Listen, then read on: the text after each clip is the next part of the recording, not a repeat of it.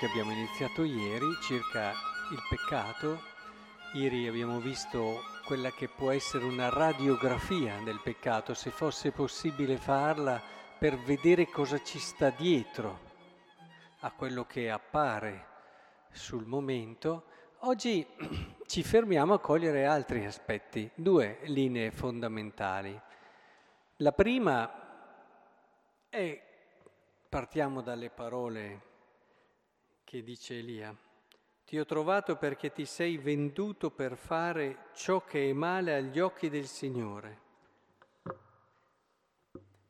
Elia dice ad Acab, ti sei venduto. È vero che è stata sua moglie, che è Jezabele, che ha combinato tutto, ha fatto uccidere Nabot, eh, però lui ha lasciato fare e alla fine ha accettato questa situazione, tanto che era là ed era andato a prendere quella vigna che tanto desiderava.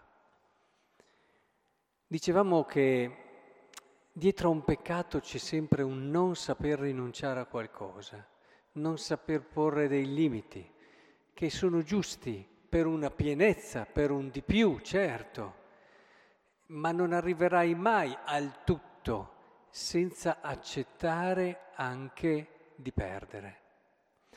Provate a pensare ai peccati più comuni che si commettono, c'è questa difficoltà a perdere qualcosa, non vuoi rinunciare. E finché non vuoi rinunciare capisci che dentro di te a quel peccato lì sei ancora attaccato. Magari c'è una certa pressione sociale, c'è un certo eh, condizione anche interiore di sensi di colpa, di superio che ti blocca, però dentro di te ancora non l'hai lasciato questo peccato. Infatti i trattati di spiritualità ci ricordano che non solo bisogna lasciare il peccato, ma bisogna lasciare l'affetto al peccato, che è un'altra cosa, è molto più profonda. Eh, Sant'Agostino, che è molto carico anche di introspezione nelle sue opere di psicologia, se, per quello che era il tempo di allora, e, Dice una, riportando la sua esperienza, dice come tante volte si accorgeva che lui aveva grosse tentazioni sul, sulla carne. Lui non riusciva a dominare la carne, nel senso che aveva proprio delle difficoltà evidenti, magari si impegnava, ma poi non ce la faceva. E dopo sappiamo la storia come ha fatto a superare questo peccato.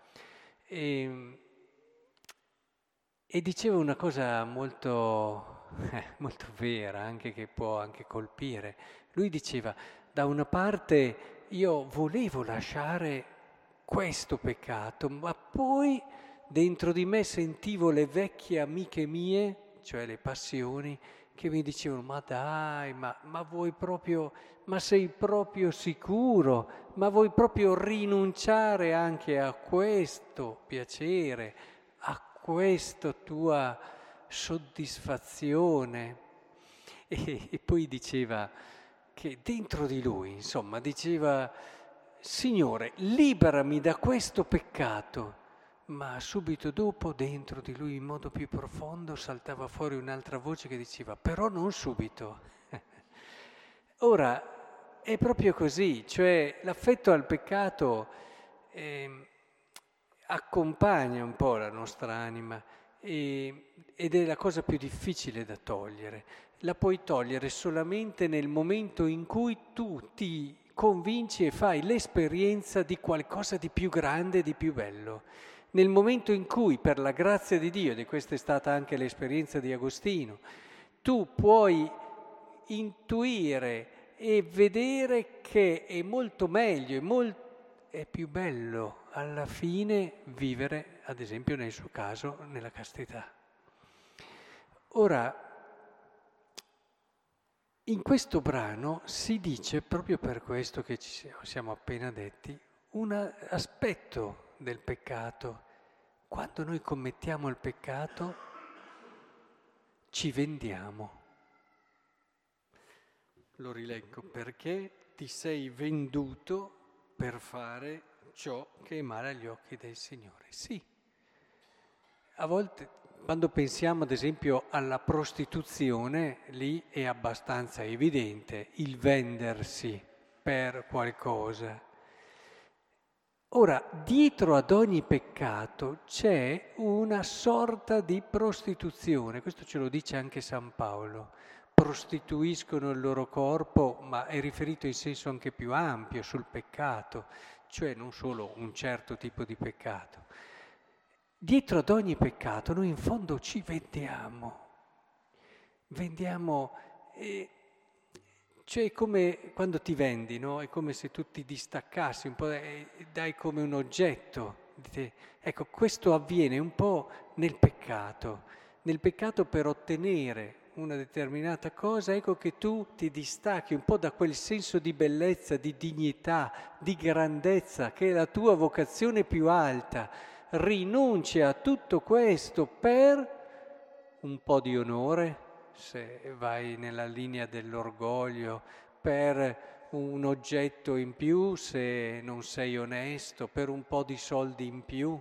Ti vendi, vendi il tuo destino, vendi la tua ricchezza, vendi la tua, la tua speranza per un piacere che passa alla svelta, lo vendi per ma non so, possiamo anche elencare un po' tutti i tipi di peccati, anche per la soddisfazione no, di aver ferito o fatto soffrire qualcuno che eh, volevi vendicarti, quella soddisfazione, quel piacere lì di...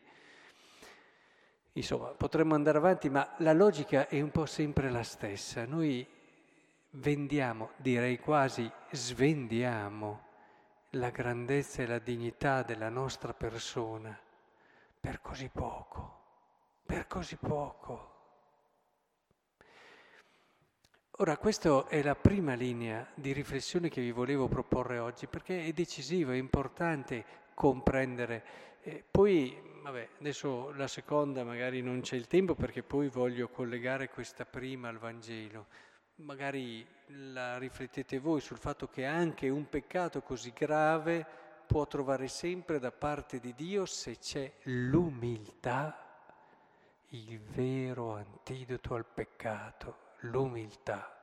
Se c'è l'umiltà, e qui ce ne ha avuta Acab, ed è per questo che in una situazione che sembrava irrecuperabile, anche lui dice, hai visto come Acab si è umiliato davanti a me? Poiché si è umiliato davanti a me non farò venire la sciagura durante la sua vita, eccetera. E l'umiltà, ecco, dobbiamo sempre comprendere che anche nelle situazioni più difficili, se c'è una porta di salvezza, passa sempre dall'umiltà. Per questo è così importante questa virtù. Ma non la adesso sviluppiamo più di tanto questo tema. Passiamo di corsa al Vangelo invece, dove ci viene chiesto qualcosa di non così immediato, no? Che è quello di Avete inteso che fu detto amerai il tuo prossimo e odierai il tuo nemico, ma io vi dico amate i vostri nemici e pregate per quelli che vi perseguitano. Cioè, insomma, ci dice una cosa semplicissima.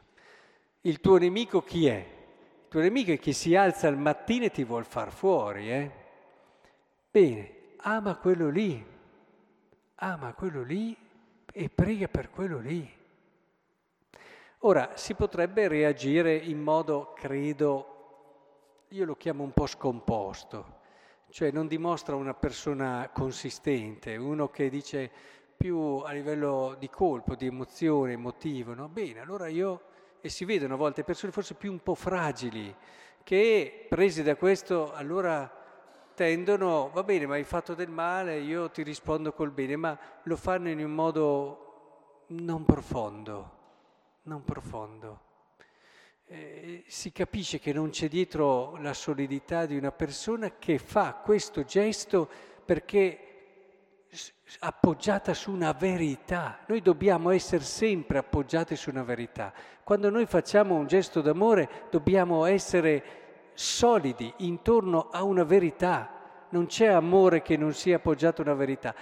E cerco di spiegarmi perché non è così semplice. Cioè, io devo amare chi mi fa del male, ma non perché lo ha detto Gesù e il Vangelo semplicemente, ma Qual è la verità che ci sta dietro? Nella quale io trovo una corrispondenza con quello che sono, che questa persona, questa persona si è venduta. Questa persona è povera. Questa persona può farmi il male finché vuole, ma questa persona è fragile e si sta preparando un destino di tristezza. E allora io con tutto me stesso devo vedere questa situazione, non devo farmi abbagliare da quella che è cattiveria, da quella che... Cosa ci sta dietro la cattiveria? Andiamo oltre. Cosa ci sta dietro all'egoismo? Ci sta una povera persona che ha venduto se stessa col suo peccato. Io devo essere consapevole di questo se voglio amarla in verità. Se no, credetemi, non è proprio, non c'è dietro la solidità di un gesto d'amore consistente. Che il Signore allora ci aiuti a entrare in questa prospettiva, che davvero entriamo sempre di più nel mistero dell'amore da una parte, che ci aiuta a capire meglio il mistero del peccato dall'altra, perché realmente in tutto questo comprendiamo che la santità è quanto di più bello il Signore abbia pensato per noi e di quanto di più vero la nostra esperienza umana può trovare.